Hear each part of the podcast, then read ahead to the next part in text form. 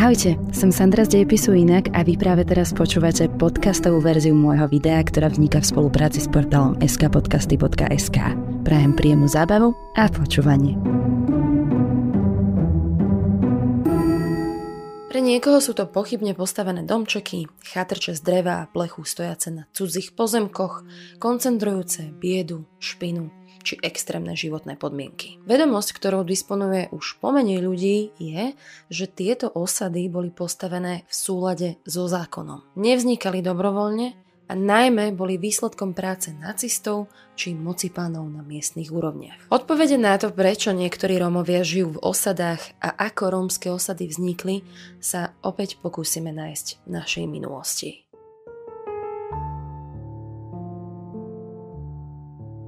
Rómovia prichádzali do Európy zo Severnej Indie približne od 12. do 15. storočia. Prvá dochovaná správa o ich prítomnosti na našom území je už z roku 1322. Predstavovali sa ako pútnici či kniežatá z Malého Egypta. Z tohto dôvodu sa im hovorievalo Egyptiania, Egyptianos, Gitanos alebo aj faraónov ľud. Naši panovníci či šlachtici im vydávali aj ochranné listiny, tzv. glejty. Napríklad Žigmund Luxemburský v roku 1423 vydal glejt rómskej skupine na čele s vojvodom Ladislavom. Žigmund nariadoval, aby vojvodu a jeho podriadených v jeho kráľovstve nejakým spôsobom neobmedzovali, ale všestranne podporovali a ochraňovali. Matej Korvín Rómom v roku 1487 udelil glejt za účasť na vojenských akciách a Vladislav Jagelovský zase koncom 15. storočia vydal listiny skupine rómskych kováčov. Vzťah Európanov k Rómom sa však postupne začal meniť. Začalo to na západe, exkomunikáciou parížským arcibiskupom, pretože ich správanie či zvyky sa nezhodovali s predstavami kresťanskej spoločnosti. Začali ich prenasledovať a stavať mimo zákon. V strednej a juhovýchodnej Európe však mali priaznivejšie postavenie a preto sa niektorí prenasledovaní Rómovia začali presúvať zo západu na naše územia. Kočovný spôsob života postupne menili na úsadly. Morava, Liptov, Spiš, Gemer, Malhonská oblasť či predmestie Košic od 16. storočia sa usádzali vo viacerých obciach týchto stolíc a na okrajoch miest, v ktorých ponúkali svoje služby. Najčastejšie to bolo kováčstvo, košikárstvo, muzikánstvo, ale živili sa aj príležitostnou poľnohospodárskou prácou a vojenstvom. Trvalo sa usadzovali pod právomocou zemepána, miest alebo župana. Jednotlivé skupiny a rodiny Rómov na panstvách spadali pod zodpovednosť svojho vajdu, ktorého si zároveň vážili i nerómovia a robil akéhosi sprostredkovateľa medzi dvoma svetmi.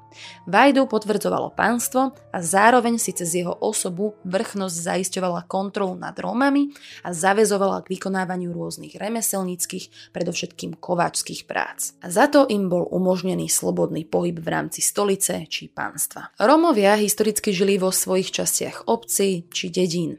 Obývali ich na rôznych základoch, najčastejšie z titulu povolenia feudálnej moci, miest, obcí, nariadení panovníkov, výnosov Kráľovskej miestodržiteľskej rady alebo ministerstva vnútra. Na území Slovenska žilo menej Rómov v domoch, než bol celouhorský priemer. Väčší počet žil v zemľankách a chatrčiach a podľa celouhorského súpisu z roku 1893 žili Rómovia až v 7220 obciach Uhorska, pričom 52% z nich žilo mimo obce, respektíve v samostatných obciach a 40% bolo rozptýlených v rámci rámci obce. Proces ich usadzovania sa dovršil v prvej Československej republike a súčasní historici predpokladajú, že posledné rómske štvrte nevznikali na pozemkoch jednotlivcov, ale na obecnej nikým nevyužívanej pôde. To automaticky dávalo obciam aj jednu obrovskú výhodu. Umožňovalo im to manipulovať s Rómami a premiesňovať ich obydlia v rámci extravilánu na rôzne pozemky a aj do nevyhovujúcich terénov. Najsmutnejšia kapitola dejín Rómov na našom území prišla v období druhej svetovej vojny a slovenského vojnového štátu. Podľa rasistických zákonov nacistického Nemecka boli niektoré skupiny ľudí považované za menej cenné. A boli to nielen Židia, ale aj Rómovia. A keďže slovenský štát bol satelitom nacistického Nemecka, takýto prístup k Rómom sa začal od roku 1940 postupne zrkadliť aj v slovenských zákonoch. Rómovia však mali na rozdiel od Židov trošku odlišnú situáciu. Keďže nevlastnili majetky, nebolo po nich čo arizovať a tak nebolo pre štát ekonomicky zaujímavé ich úplne likvidovať. Namiesto toho boli ako tzv. asociáli zaraďovaní do pracovných táborov. Zároveň však zosilnil záujem ich nevidieť. Tento trend aby zišli z oka verejnosti, mimochodom započal ešte v období Prvej Československej republiky. Historička Anna Jurová uvádza, že Rómovia z Letanoviec boli už v 20. rokoch premiestňovaní na hranicu Chotára obce Spišské Tomášovce. Rómovia boli v tomto období dokonca aj prenasledovaní jednotlivcami či skupinami obyvateľov, o čom napríklad svedčí séria pogromov v oblasti Spišskej Novej Vsi a najmä tzv. pobedímsky pogrom z roku 1928. Počas slovenského štátu však začal absolútny teror, perzekúcie a éra temna. V mnohých mestách a dedinách sa Rómom zakazoval vstup do hlavných ulic, parkov či dopravných prostriedkov. Do miest často smeli vchádzať iba v určené dni alebo hodiny. Za porušenie nariadení ich trestali bytkou, strihaním vlasov alebo väzením. Najvýraznejšie do ich života zasiahli dve konkrétne vyhlášky ministra vnútra z 20. apríla 1941 a z 21. júla 1943. Paragrafy týchto vyhlášok im prikazovali odstrániť svoje obydlia z blízkosti verejných, štátnych a vedľajších ciest. Citujem, obciach, kde majú cigáni svoje obydlia, majú sa odstrániť a umiestniť oddelenie od obce na mieste odľahlom a obcov vyznačenou. Režim však Rómov potreboval na rôzne práce pre obce, ktoré nevykonávali bežní rolníci napríklad na úpravu ciest, prácu v kameňolomoch, v lesoch či pre súkromné osoby. Tá istá vyhláška z roku 1941 v paragrafe 4 hovorila, že cigáni, ktorí sa cítia práce, majú byť dodaní do pracovných útvarov zriadených podľa nariadenia s mocou zákona. Rómska pracovná sila bola pre miestne obyvateľstvo užitočná a preto spočiatku obce nezakročovali proti Rómom tak razantne, ako si to predstavovali štátne orgány. Vzťah slovenského obyvateľstva k Rómom tiež nebol všade rovnaký. V niektorých lokalitách, kde mali dobré vzťahy, sa obyvatelia Rómov zastali. Zaručili sa za nich a nedovolili, aby boli odvlečení do pracovných táborov. No presuny do osad sa realizovali a často bývali drastické. Po rozsiahlých deportáciách Židov a stupňujúcich sa porážkach Nemecka a Osy sa v lete 1943 začalo pritvrdzovať aj v opatreniach voči Rómom. Dôrazne sa prikazovalo zabrániť im, aby sa potulovali, vyhýbali práci a živili nelegálnymi spôsobmi obživy. Obecné predstavenstva mali povinnosť zriadovať rómske osady na odlahlých miestach, kde násilne umiestňovali Rómov, ktorých obydlia sa nachádzali v blízkosti frekventovaných ciest. Pozemky na zriadovanie týchto izolovaných osád si obce zabezpečovali vyvlastňovaním, prenájmom alebo výkupom. Výhlášku vtedy podpísal priamo minister vnútra Alexander Mach. Podriadené orgány taktiež informovali, že sa zriadi špeciálny koncentračný tábor a okresní náčelníci policie mali predložiť zoznamy osôb, ktoré bolo potrebné z obci odstrániť či navrhnúť. Pričom malo ísť o tieto osoby, citujem, kočujúci cigáni a notorickí páchatelia trestných činov. Takto napríklad vznikol tábor v Dumnici nad Váhom, ktorý je možné bez zveličovania označiť za koncentračný. Proti Rómom sa mohol použiť akýkoľvek donúcovací prostriedok.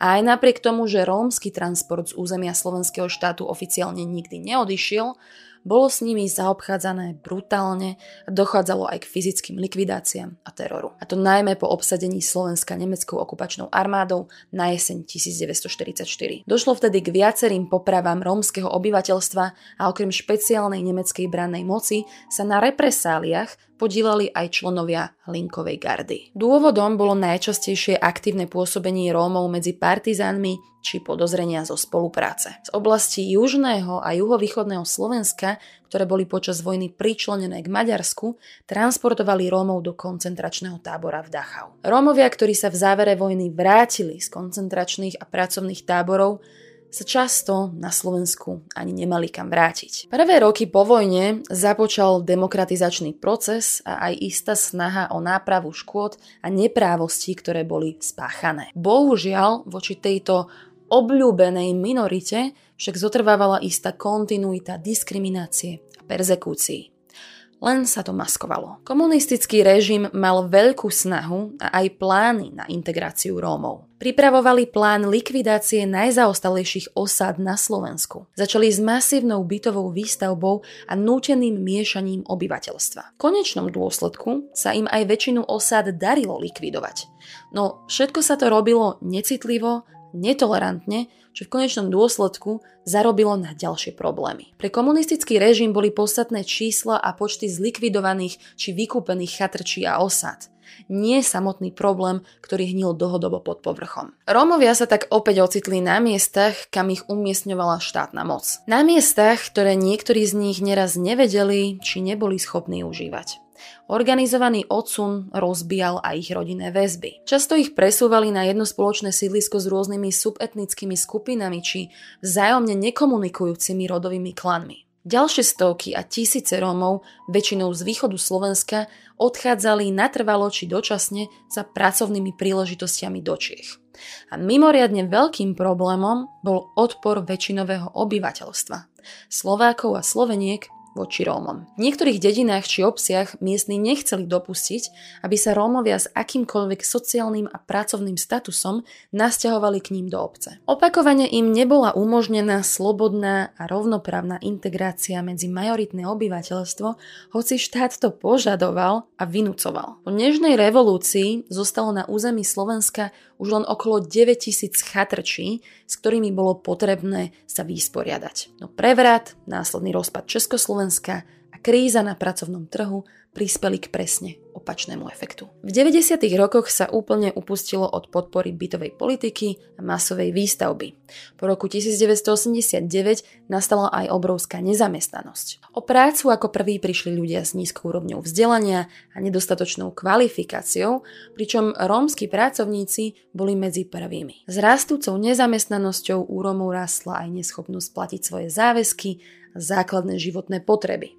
Predávali byty, Niekedy oni prišli z dôvodu narastajúcej úžery, ponevierali sa po mestách, vytvárali aj akési nové geta a niektorí sa proste iba vrátili, odkiaľ prišli. Po rozdelení Československa k týmto skupinám pribudol aj určitý počet slovenských Rómov, ktorí žili v Čechách. V Česku sa totiž nedával súhlas s trvalým pobytom pre ľudí, ktorí mali záznam v trestnom registri alebo nemali prácu. A po návrate na Slovensko pre túto skupinu zostala často iba jediná cesta. Návrat do osad a budovanie chatrčí. Vznikali tak nové koncentrácie Rómov bez akýchkoľvek pracovných návykov. V dôsledku sociálnej zaostalosti či chudoby devastovali nehnuteľnosti a počet osád sa začal vrácať k pôvodným číslam. Najťažšie dôsledky na existencii súčasných rómskych osád má vojnová diskriminačná politika a netolerancia občanov či štátnych orgánov v povojnovom období. Je to zložitý problém, ktorý by mali riešiť samozprávy a náš štát. Inak sa tejto témy či prípadného riešenia chytajú rôzni špekulanti, či dokonca extrémisti. Len preto, že niekto príde a začne inému okupovať jeho pozemok, obsadí mu ho, postaví si tam svoju chatrč, znemožní mu využívať svoj majetok, za ktorý musí platiť daň z príjmu, ktorý môže byť po generácie rodinným dedičstvom a oberie ho tak o jeho práva, len preto musí prísť štát? A nie zbúrať mu túto nelegálnu chatrč. Nie napraviť právo a zákon Slovenskej republike a vrátiť majetok do rúk toho, komu patrí, ale naopak doniesť pitnú vodu tomu človeku, ktorý ukradol cudzí pozemok. Ja sa vás pýtam, pán minister, na čo sú zákony v štáte?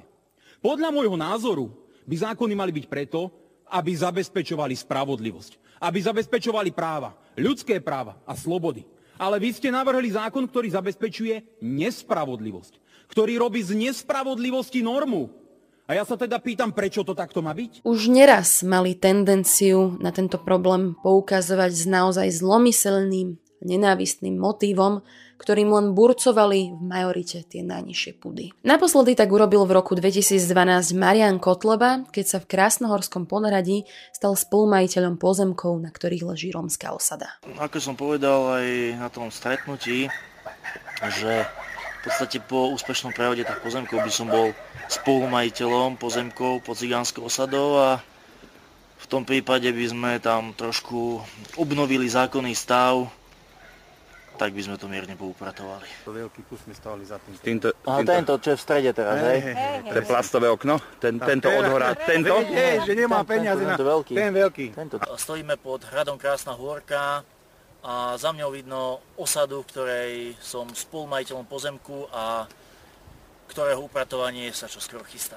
Mali sme možnosť vidieť, že pozemky pod osadami prešli naozaj komplikovaným historickým vývojom. Vyčlenila ich štátna správa počas nacistického Slovak štátu, za komunizmu boli znárodnené a v 90. rokoch zase začali prebiehať divoké reštitúcie. Rómske osady na Slovensku sú dedičstvom histórie nespravodlivosti, histórie útlaku a diskriminácie, ktoré je možné vystupovať desiatky rokov dozadu. Niekedy je však náročné pozrieť sa pravde do očí a uvedomiť si, kto nesie morálnu zodpovednosť za súčasný stav generačnej chudoby a marginalizácie. Ja vám však ďakujem, že ste urobili možno viac než väčšina majoritného obyvateľstva. Pustili ste si toto video, dozvedeli ste sa relevantné fakty a že máte ochotu sa v tejto téme vzdelávať. Rovnako vám budem vďačná, ak sa pri tejto téme v komentárovej sekcii budeme vyjadrovať vecne, slušne a citlivo vzhľadom na jej zložitosť. Iba takto totiž to môžeme pomalými krôčikmi spraviť pre túto tému, ale aj pre našu spoločnosť niečo zmysluplné a konštruktívne. No a na záver nezabudnite, ak sa vám toto video páčilo, tak pomôžte tomuto kanálu rásť a vidíme sa na budúce. Ďakujem, že ste si vypočuli podcastovú verziu Dejepisu inak. Nezabudnite dať odber na YouTube a budem rada, ak ma budete sledovať aj na sociálnych sieťach, či inak podporíte. Odkazy nájdete v popise tohto podcastu. Prvýkrát na Slovensku oceníme najlepšie podcasty a tvoj hlas rozhoduje. Prichádza Orange Podcast Roka 2023. Zahlasuj za svoj obľúbený podcast na stránke podcastroka2023.sk a zisti, ktoré podcasty sa dostali medzi najlepšie na Slovensku. Podcast Roka okrem exkluzívneho partnera Orange podporujú ESET, Televízia Markíza, Sita, Fan Rádio, Okto Digital a HTT Pool. Exkluzívny zástupca reklamného priestoru Spotify na Slovensku.